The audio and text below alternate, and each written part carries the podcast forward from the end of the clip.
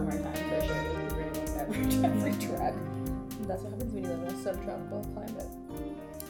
Okay, well, this is Orphan Black. Ming- we already off to a. Take it again. This is Orphan Black, episode 203, Mingling Its Own Nature with It. It was directed by TJ Scott and written by Alex Levine. They're that little duo from season one who did 105 and 109. Um, it aired May 3rd, 2014. The top movie at the time was The Amazing Spider Man 2 with your girl, Emma Stone. Emma Stone. and my boy, Andrew Garfield. I've actually never seen any of those Spider Mans. really? Because I love Tobey Maguire. I'm like a loyal But Tobey Maguire Andrew Spider Garfield Man. is so dreamy. I've never really been into Andrew Garfield. You're wrong about that. you didn't get a big crush on him after the social network? Mm-mm. What? I had a crush on uh, the guy who played the what's his name? No Jesse way. Eisenberg. no way. Yeah. That's embarrassing. yeah. Well, I feel like it has Michael Cera energy. well, I'm definitely Andrew Garfield hype. I'm really trying to see that he's also wait, I rewatched Fleabag the other day Mm-hmm. and I'm renewed horror that you haven't fully watched that series, you have to watch it. But he's gonna be in this gay movie with Andrew Scott, who plays the hot priest from Fleabag. Oh. And the movie supposedly came out the week of Christmas, but I can't find it anywhere playing. Hmm. And I want to see it really bad. It's called All of Us Strangers. Hope Um, you find it. I know. I- I'm gonna find it one way or another. But uh, the top the top song at the time was "Still Happy." It it was like top song for like a month and a half or something By who? by Pharrell. Oh, s- uh, Still. you mean it is still happy by Pharrell? I thought the Oh, song ha- was still happy. It was still a happy song. No, it was still "Happy" by Pharrell. yeah. Ugh. Minion. I know. I top minion song. core. I'm super. Uh, what's your take on Minions? I'm getting into the, all the hot takes right now. What's my take on minions? No take. Get them I- far away. That's how me. I feel too. I don't understand. I feel like it's like the same type of obsession as people who get really obsessed with SpongeBob. Or Stitch, like people who really get into Stitch. I feel like I haven't seen that, but Really?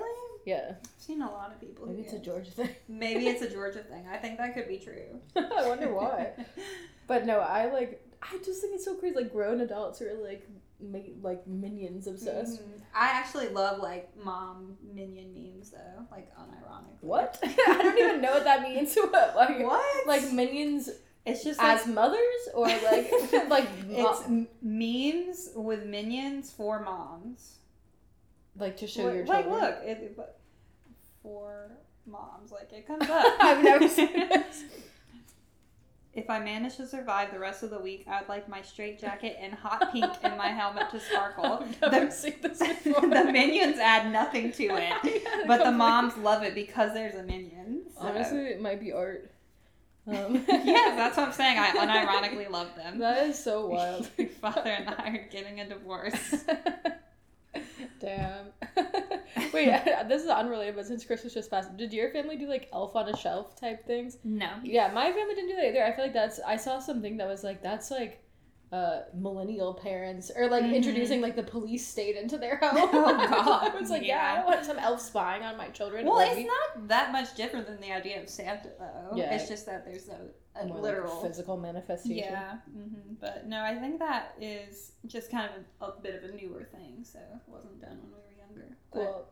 I think I did tell you how I asked for a sleigh bell from Santa's sleigh after watching the Polar Express one year. I don't think you told me that. Oh, okay. I or if you did, I wasn't listening. I um, asked for a sleigh bell, and my I got one, and my parents they went along with the bit and Oh. pretended not to hear the sleigh oh, bell. that's cool. That's So actually good. Good That was gifting. nice. Yeah. Yeah, I don't think my mom like loved the book Polar Express, but I think I was too old when the movie came out. I was like, this is uncanny valley. like, I'm not into it. yeah, I we had to like every year in elementary school we had like a special hot chocolate day and we were forced to watch the Polar Express. So I've seen it many times. a special hot chocolate day where we were forced. Mean, yeah, you showed up in your PJs and we just watched Polar Express all day and had hot chocolate. that sounds cute, actually.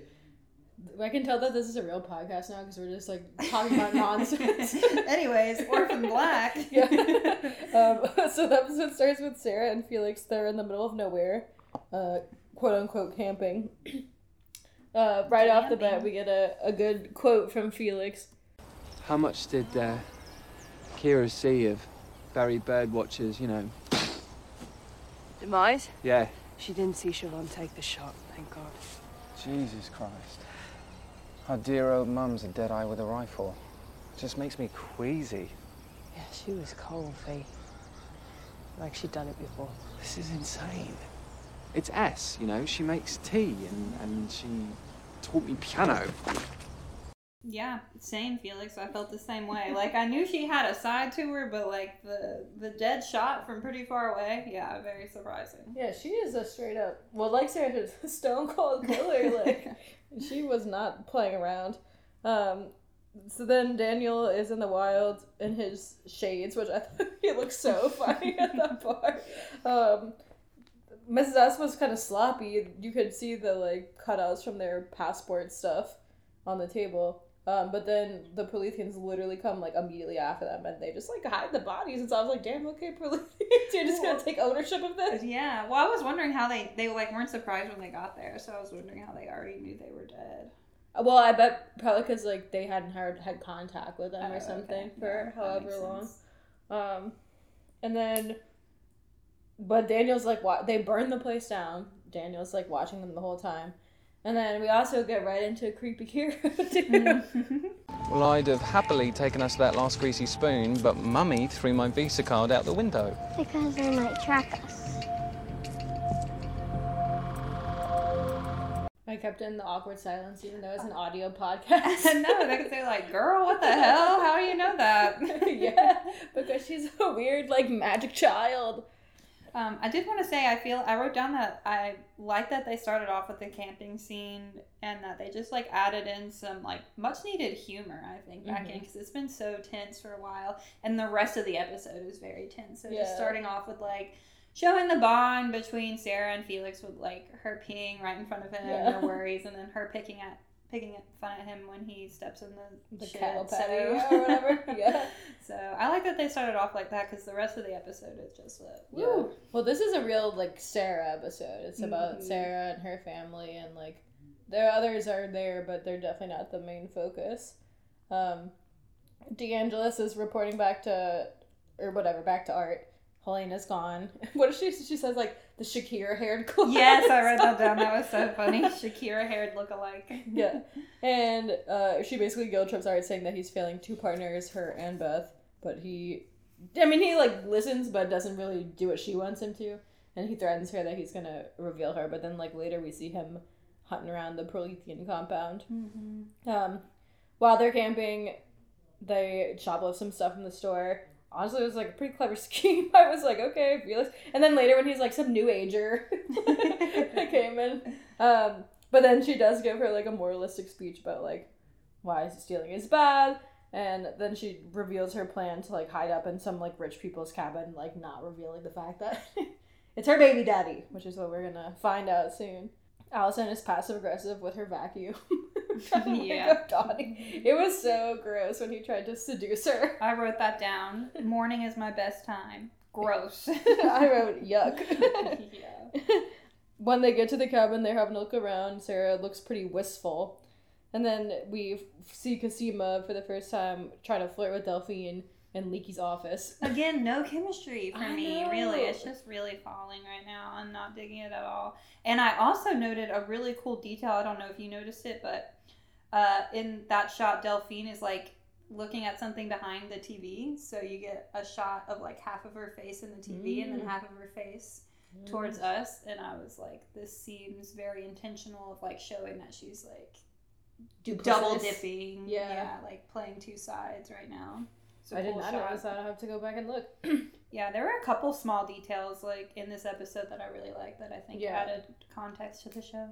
Um, yeah, I wrote down something later that I really think of like as striking imagery of, of Orphan Black. But the, at this time, we get introduced to a new clone, Jennifer Fitzsimmons, who was a teacher, and she had polyps on her lungs. They have like all these videos of her, but they turns out that she died like three days before their conversation. Um, then we go back to Kira and Sarah talking about Mrs. S. When are we going to see Mrs. S again? I don't know. I was wondering the same. She protected us, though, didn't she? Even though she was lying? Hey, but I'll protect you now. I know I wasn't always around, but I'm here now. Nothing bad is gonna happen to you. I think this is important too. Like, Kira's experiencing the same thing as Sarah and Felix, obviously on like a different scale, but like she's reluctant to give up Mrs. S, who's been like a nurturing figure in her life, even despite what's been going on with her. Mm-hmm.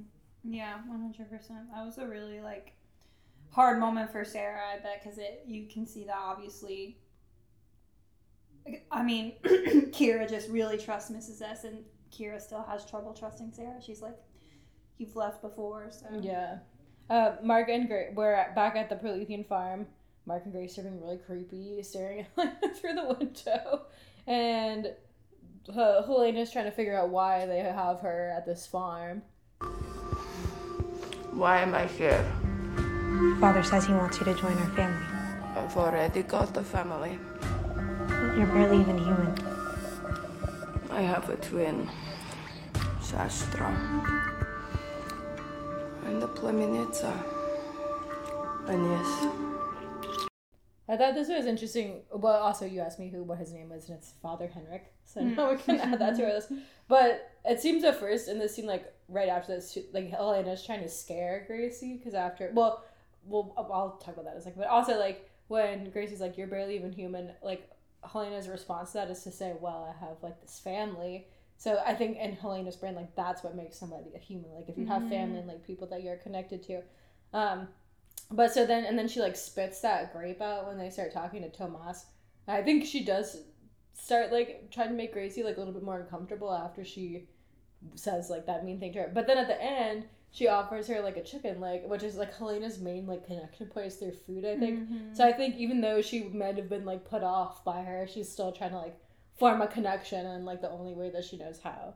yeah, yeah. I didn't read that much into that scene, but yeah, you're you're right. well, I was like, I mean, all the stuff that's happening at that Prolethean farm, I think is important, but it's sort of like hard to find like because it's an audio medium. It's like where where are the moments where you can like pick things up? Yeah, and I feel like it's something that you're gonna that you look back on and you're like, oh, like once you realize their true motivations and intentions. But also of note, just like this is the only female who's interacting with Helena Mhm. at this point, and so like perhaps just feeling a connection in that way. Well, I think too, she's young, like a teenage Mhm. girl, and that's probably where Helena's at, like mentally too. So it's really like an equal for her. Yeah. Um, so we're back at the cabin in the woods. Somebody's coming in. Um, Cal, so like or Sarah knows him. It's her baby daddy, like we said. This guy, my, Michiel Huisman, is like so hot. At this time, he was on Game of Thrones. Also, Who did he play on Game of Thrones? he played Daario Naharis, like uh, Daenerys's like sellsword that pledge because he got recast from season one to season two, or season two to season three. I think. oh Yeah. yeah. Mm-hmm, mm-hmm. Yeah, so he would like I read. I pulled up this article. Oh wait, actually, I'm so glad I reminded myself. I pulled up this interview that he did at this time, and they were basically like asking him like, "You're everyone's boyfriend. Like, how did you get, get all these like good jobs?" And he uh, he had like a really charming response. The interviewer said, "Of course, you're everyone's boyfriend," and he said, uh, "I don't know. I understand where you're coming from. It's something that the roles I've been working on for the past year have in common. They're all opposite great leading actresses. Yeah, it's cool." Laughs. I don't know what to say. I've been a lucky, lucky guy to work with these crazy talented women. And then he talked specifically about working with Tatiana Maslany. They were asking him if he got to like see the process of her like changing clothes and stuff, and he was like, "Not really. Like my scenes are with Sarah, so." But he's like, "I know she uses a lot of." Or yeah, so he says, "But mostly I'm with Sarah, so I didn't see her make the change a lot. But I get a sense for what she's doing, and the way she does it seems so effortless, and it's mind blowing to witness it. Sometimes it's a little dance. She uses music a lot to play different characters on a TV show where you're working every day, playing multiple characters every day. It's so ridiculously intense. She's really the reason I was very eager to do the show. My character's cool, but I just wanted to work with Tot. Not Wow. Todd. Yeah, I know. I was Oh. like, so, so I think also I think this guy lived briefly in New Orleans. I don't know if he still lives here, Oh. but anyway, I'm a fan. Yeah, I'm Team Cal. Y'all know we're Paul haters on the pod. I know what an upgrade. I also too. Um, he was in Haunting of Hill House. Did you watch that? Mm-hmm. He's in that show too. He plays the oldest brother. Yeah. He's really got a lot going on. Yeah. I like him. Love a Yeah. burly man. I know. Well, so he calls Sarah out. He first thinks it's a scam, like, oh, really? You show up with some kid, blah, blah, blah. But then Sarah's like, okay, we're just gonna leave. Like, and he's like, yeah, just leave. That's your specialty. Um, Mhm. but he's like, I'm not gonna put you guys out on the street. Whatever. Wait, so it's like, but it's total creepy Kira moment. How she's like, she's "Are like- you my dad?" Yeah.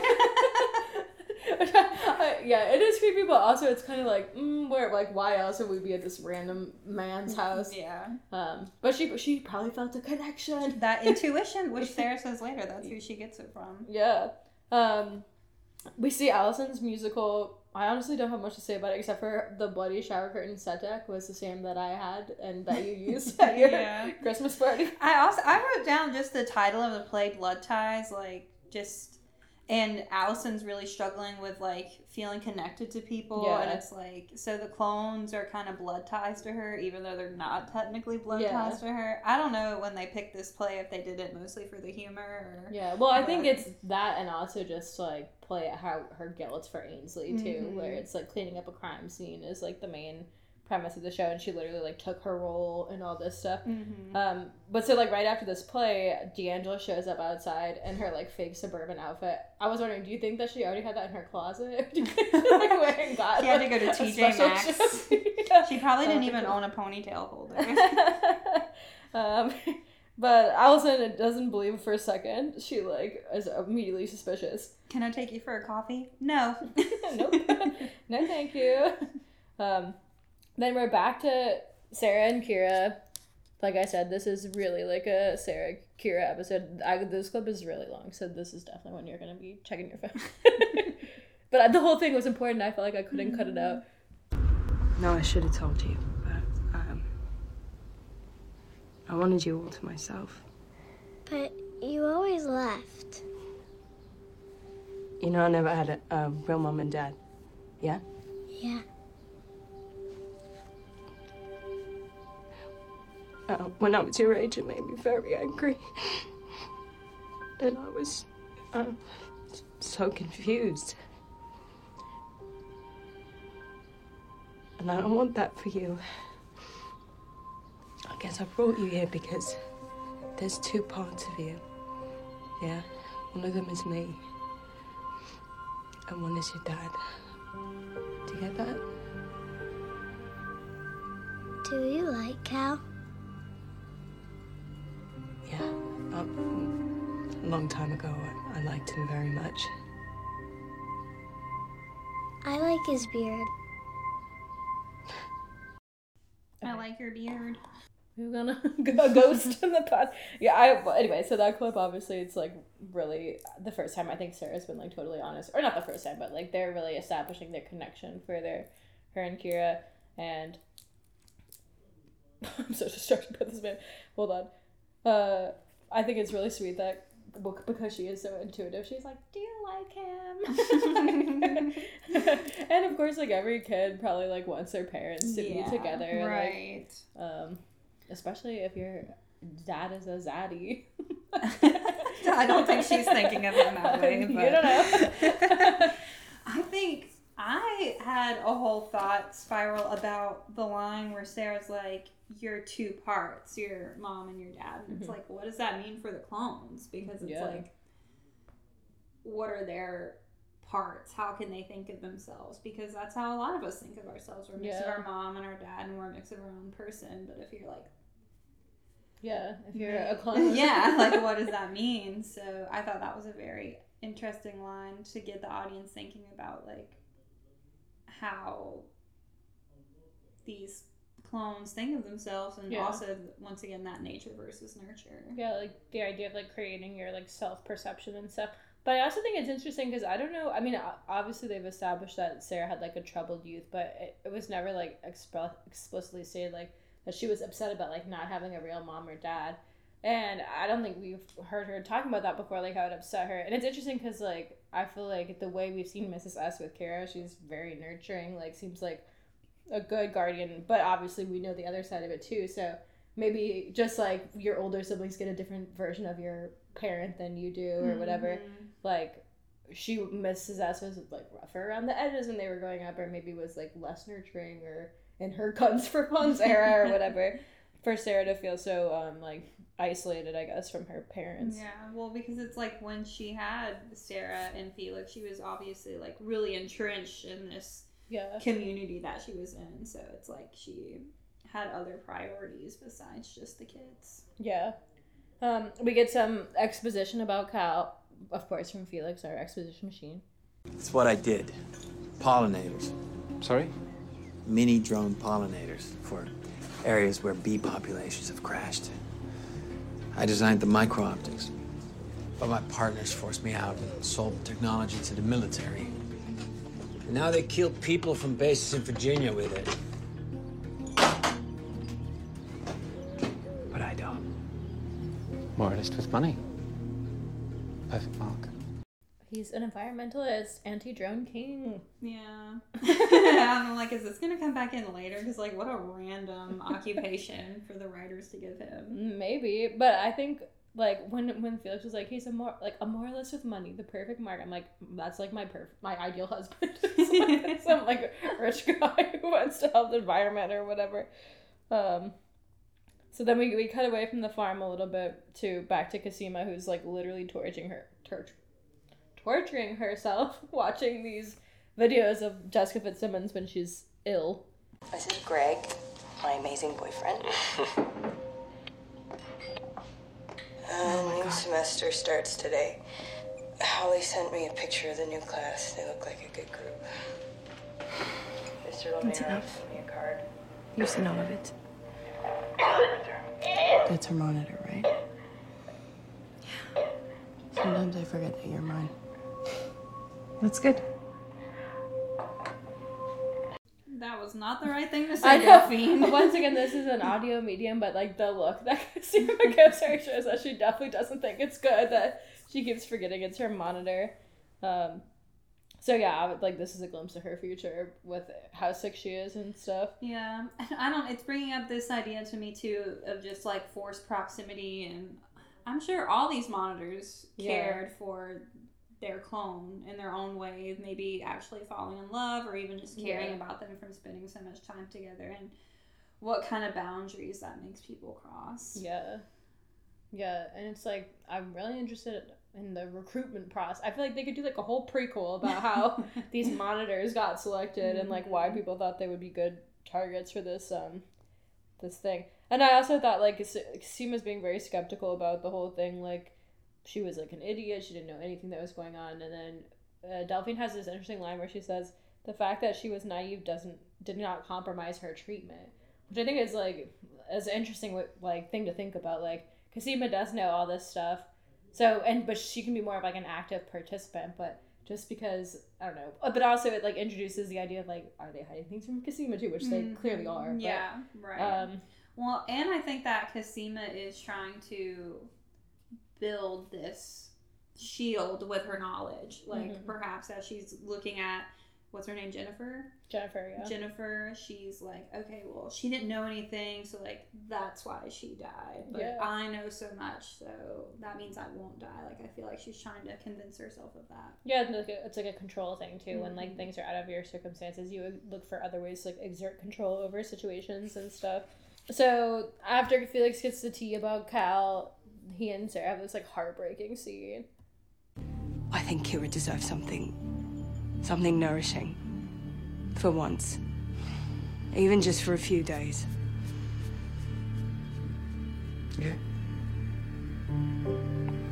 No, you're right. She just met her father. You can't yank her away. Uncle Felix isn't going to be babysitting while you negotiate custody. Come on, Faith.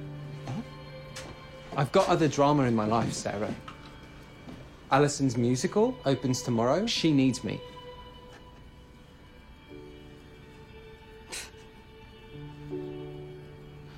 There's no place for me here. So this felt a little bit of out of left field for me. I didn't really know why he was so upset. I think he was upset because like obviously she had planned to go there from from the beginning, and have this like I I- ostensibly like romantic like familial integration with Kira and her dad, and I think Felix basically just like didn't want to be third wheeling. They're like, Mm. I think he thought it was him and Sarah and Kira like, against the world, like getting away, Mm, okay. and actually like the situation was really different from what he thought. And also, I think too he did he probably did feel just guilty about Allison.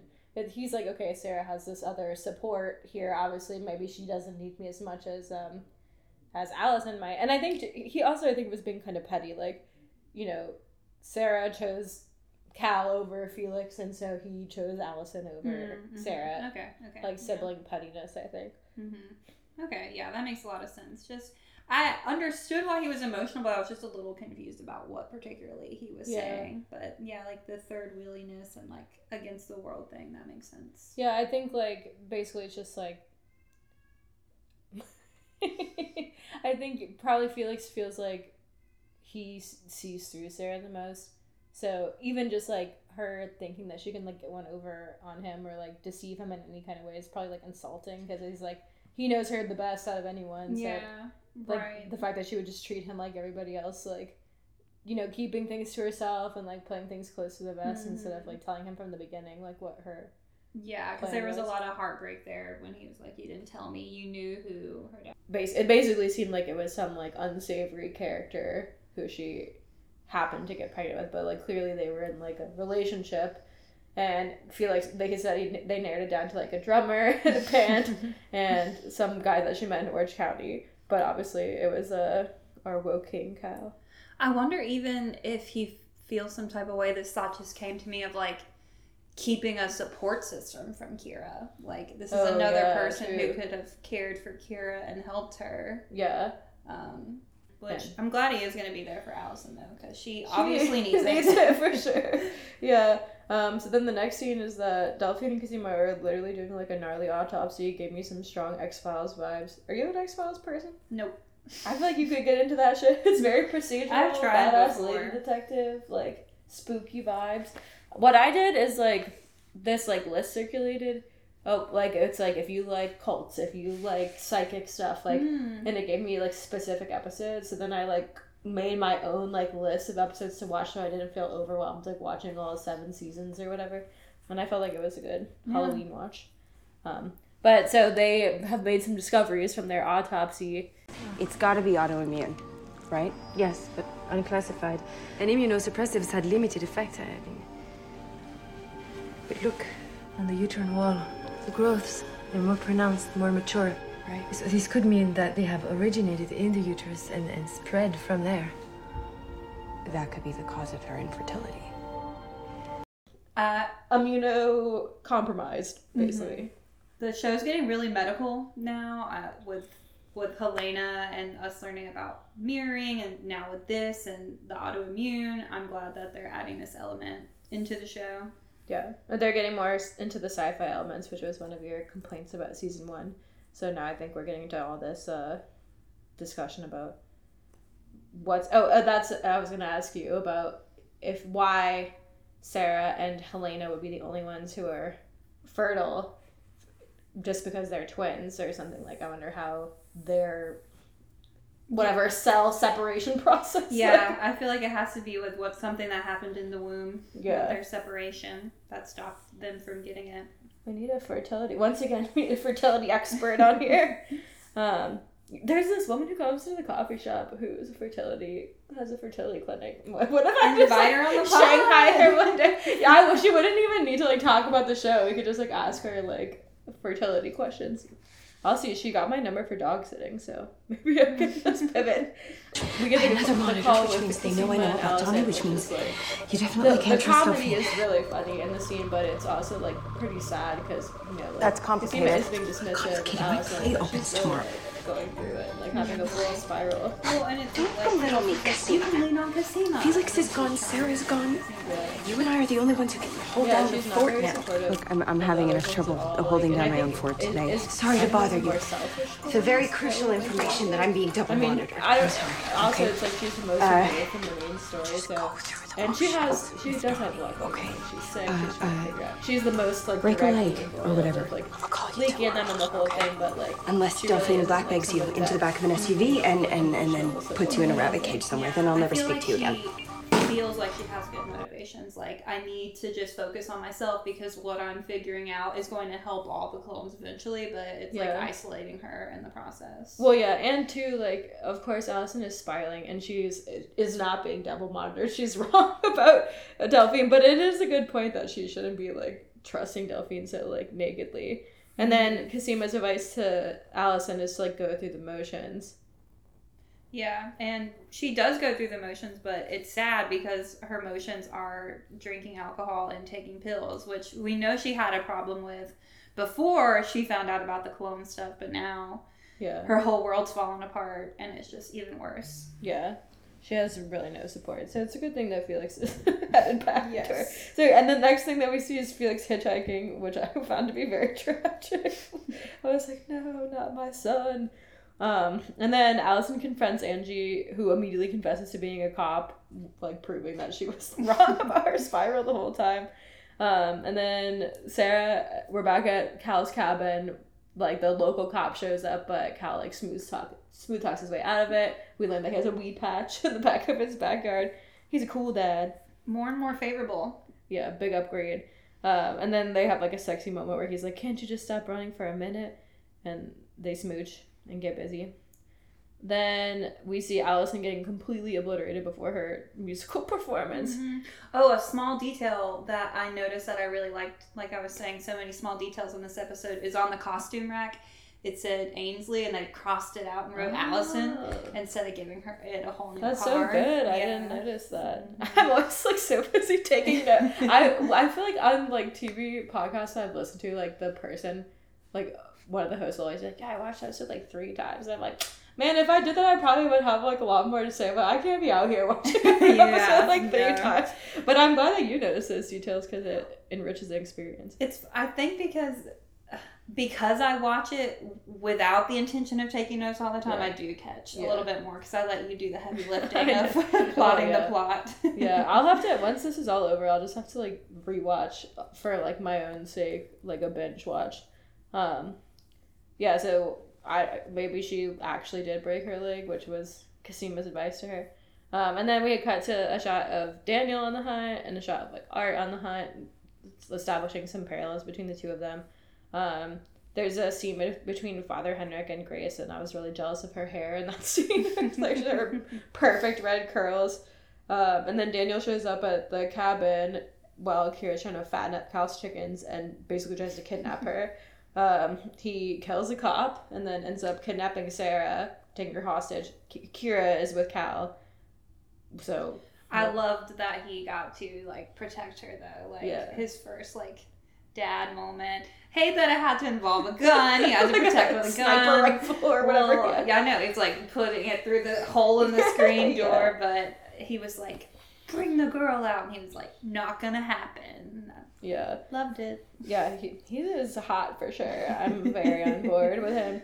Um, so then we're at the Prolethean farm where it's like a straight up cold ceremony. Uh, creepy as shit. This is like the scene I was talking about earlier where the visuals like really struck me with them all in that like room with like the high. It was like very gothic looking, like high arches, um, and all of them wearing white and like standing. And then they did the weird thing where they tied their hands together. Um, was just like I was like, great, I can't wait for this to happen. Yeah. So I'm confused on how they know that Helena is fertile because that's why they're marrying her off, right? Because it seems like they want to pass on this blessing from God that she can have kids, even though Do you she think- wasn't created from God. Like they're doing it just in case she's fertile, because like if they impregnate her, but they don't, if she gets pregnant, they don't have any like claim to the fetus unless they're like married ahead of time. Maybe. Yeah, Like, maybe. I mean, also they could have just been like running exams on her without her knowledge Yeah. or not without our knowledge or whatever. Or I don't know. I wonder if even like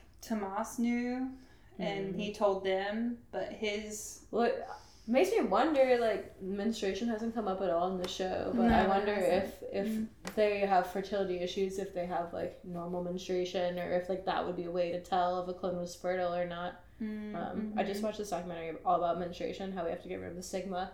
I'm like, I'm like, this is a prime like text where they could be talking about that stuff. Yeah, and that I, I've seen that critique a lot lately, actually, Yeah. about periods not being mentioned, where they would definitely be relevant in media. especially coming off of our ginger snaps viewing. yeah, right. Well, that we just saw Poor Things, and a big critique is that she has so much sex, but menstruation never comes up. And pregnancy doesn't come up in that movie either. Nope. Yeah. Some ethical issues there for sure. Speaking of ethical issues, the they have like a weird like she's drugged up obviously for this wedding and then it's like a twisted version of him carrying her over the threshold to get like operated on or whatever. Well, okay, so then the next scene is a Sarah and Daniel are arguing in the car and then they get like crashed into we don't know by who, but like use So I always am like bracing myself for a car accident when I see people in a car because I assume that it's really hard to film car scenes. Is that true? Yeah, well, there's more than one way to do it, and like some are easier than others. Obviously, like the most like old school way is what's called poor man's process, when you just like have a car on the soundstage and there's literally like some dudes like shaking the car and like passing a leaf over a light to make it look like there's like movement and stuff.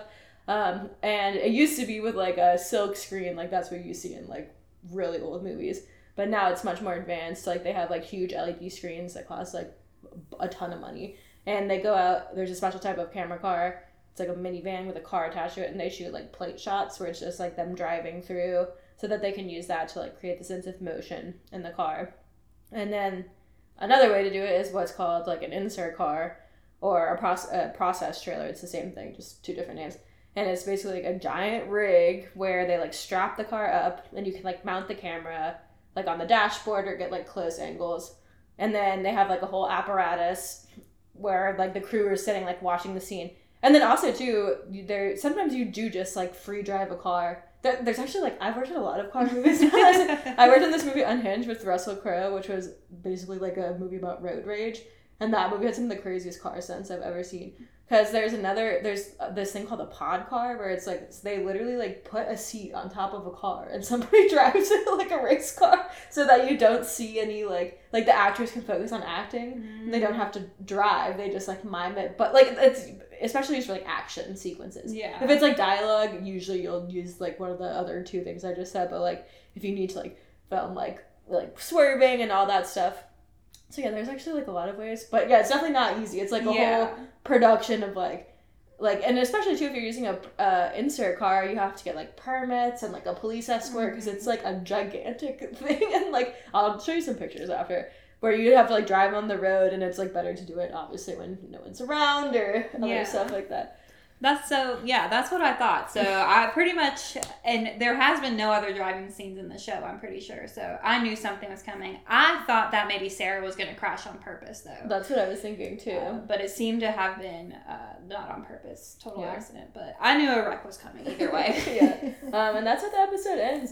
Um, I just wanted to bring up one more thing. It's like when I was doing the coast for this episode, I noticed that this episode and like the whole show in particular is like so fixated and like focused on Sarah's relationship with Kira, but they like never have scenes with Allison's interacting with her children. And I think it's kind of unfortunate because it's like that's so much of her like characterization is that she's a mom and she cares about her kids and stuff and yet we like never see her interacting with them and for a story that's so focused on like family dynamics and like mother child relationships i think is kind of an oversight on the show's part to not include any of those scenes i'm sure it's like time budgetary Mhm. restrictions like they can they literally can tell like every single clone story but i feel like that's something that should get a little bit more attention Yeah, I agree. Especially with, like you said, uh, uh, she's like the mother, the mother type, like Yeah. idyllic situation, quote unquote. So I think it would be a good contrast. So I guess, Yeah. like you said, have, not having time for it, but I do think it could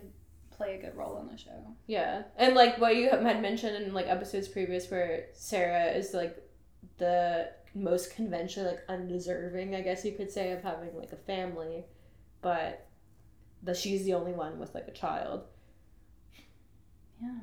Yeah, so good episode. Yeah, Lots to really talk good. about. My Mhm. favorite so far for sure. Any other predictions that we didn't get to?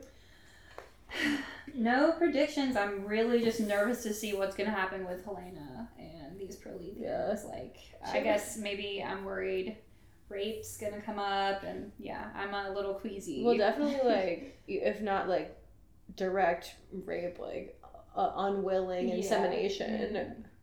Yeah, she really just like can't catch a break. I know, poor girl. She just keeps moving from one horrible thing to the next. Mhm. Okay, well, the end. Wait, what are we? What clone did you relate to the Oh. most this episode? Uh, I don't know. Uh, maybe Cosima. I'm, I'm trying to think. I, I, when I was talking about her earlier, I felt like I related to her more this episode for some reason. Oh, when we were talking about how she's trying to control her circumstances by Mhm. gaining more information. Oh, That's like my like direct counteract to anxiety is like I have to like learn as much as possible about like a topic, and f- then I feel like I have some control over it, even if I really don't. It's just an Mhm. illusion of control. But I don't think I'm selfish, unlike Cosima. what about you? Mm, I think I related to Sarah in this episode, just in the sense of like, let me handle it myself. Let me not burden other people with what I know. Like, let me only get them as involved as I need them to be, um, and just try and figure everything else out on my own. Yeah. Okay. And Jennifer, because she was a teacher. Oh yeah, that's true. For listening, and thank you to Adam Kelly for our theme music and Megan Walker for our podcast cover art. You can email us at onmylistpod650 at gmail.com if you have any comments or questions. Tune in next week. Bye.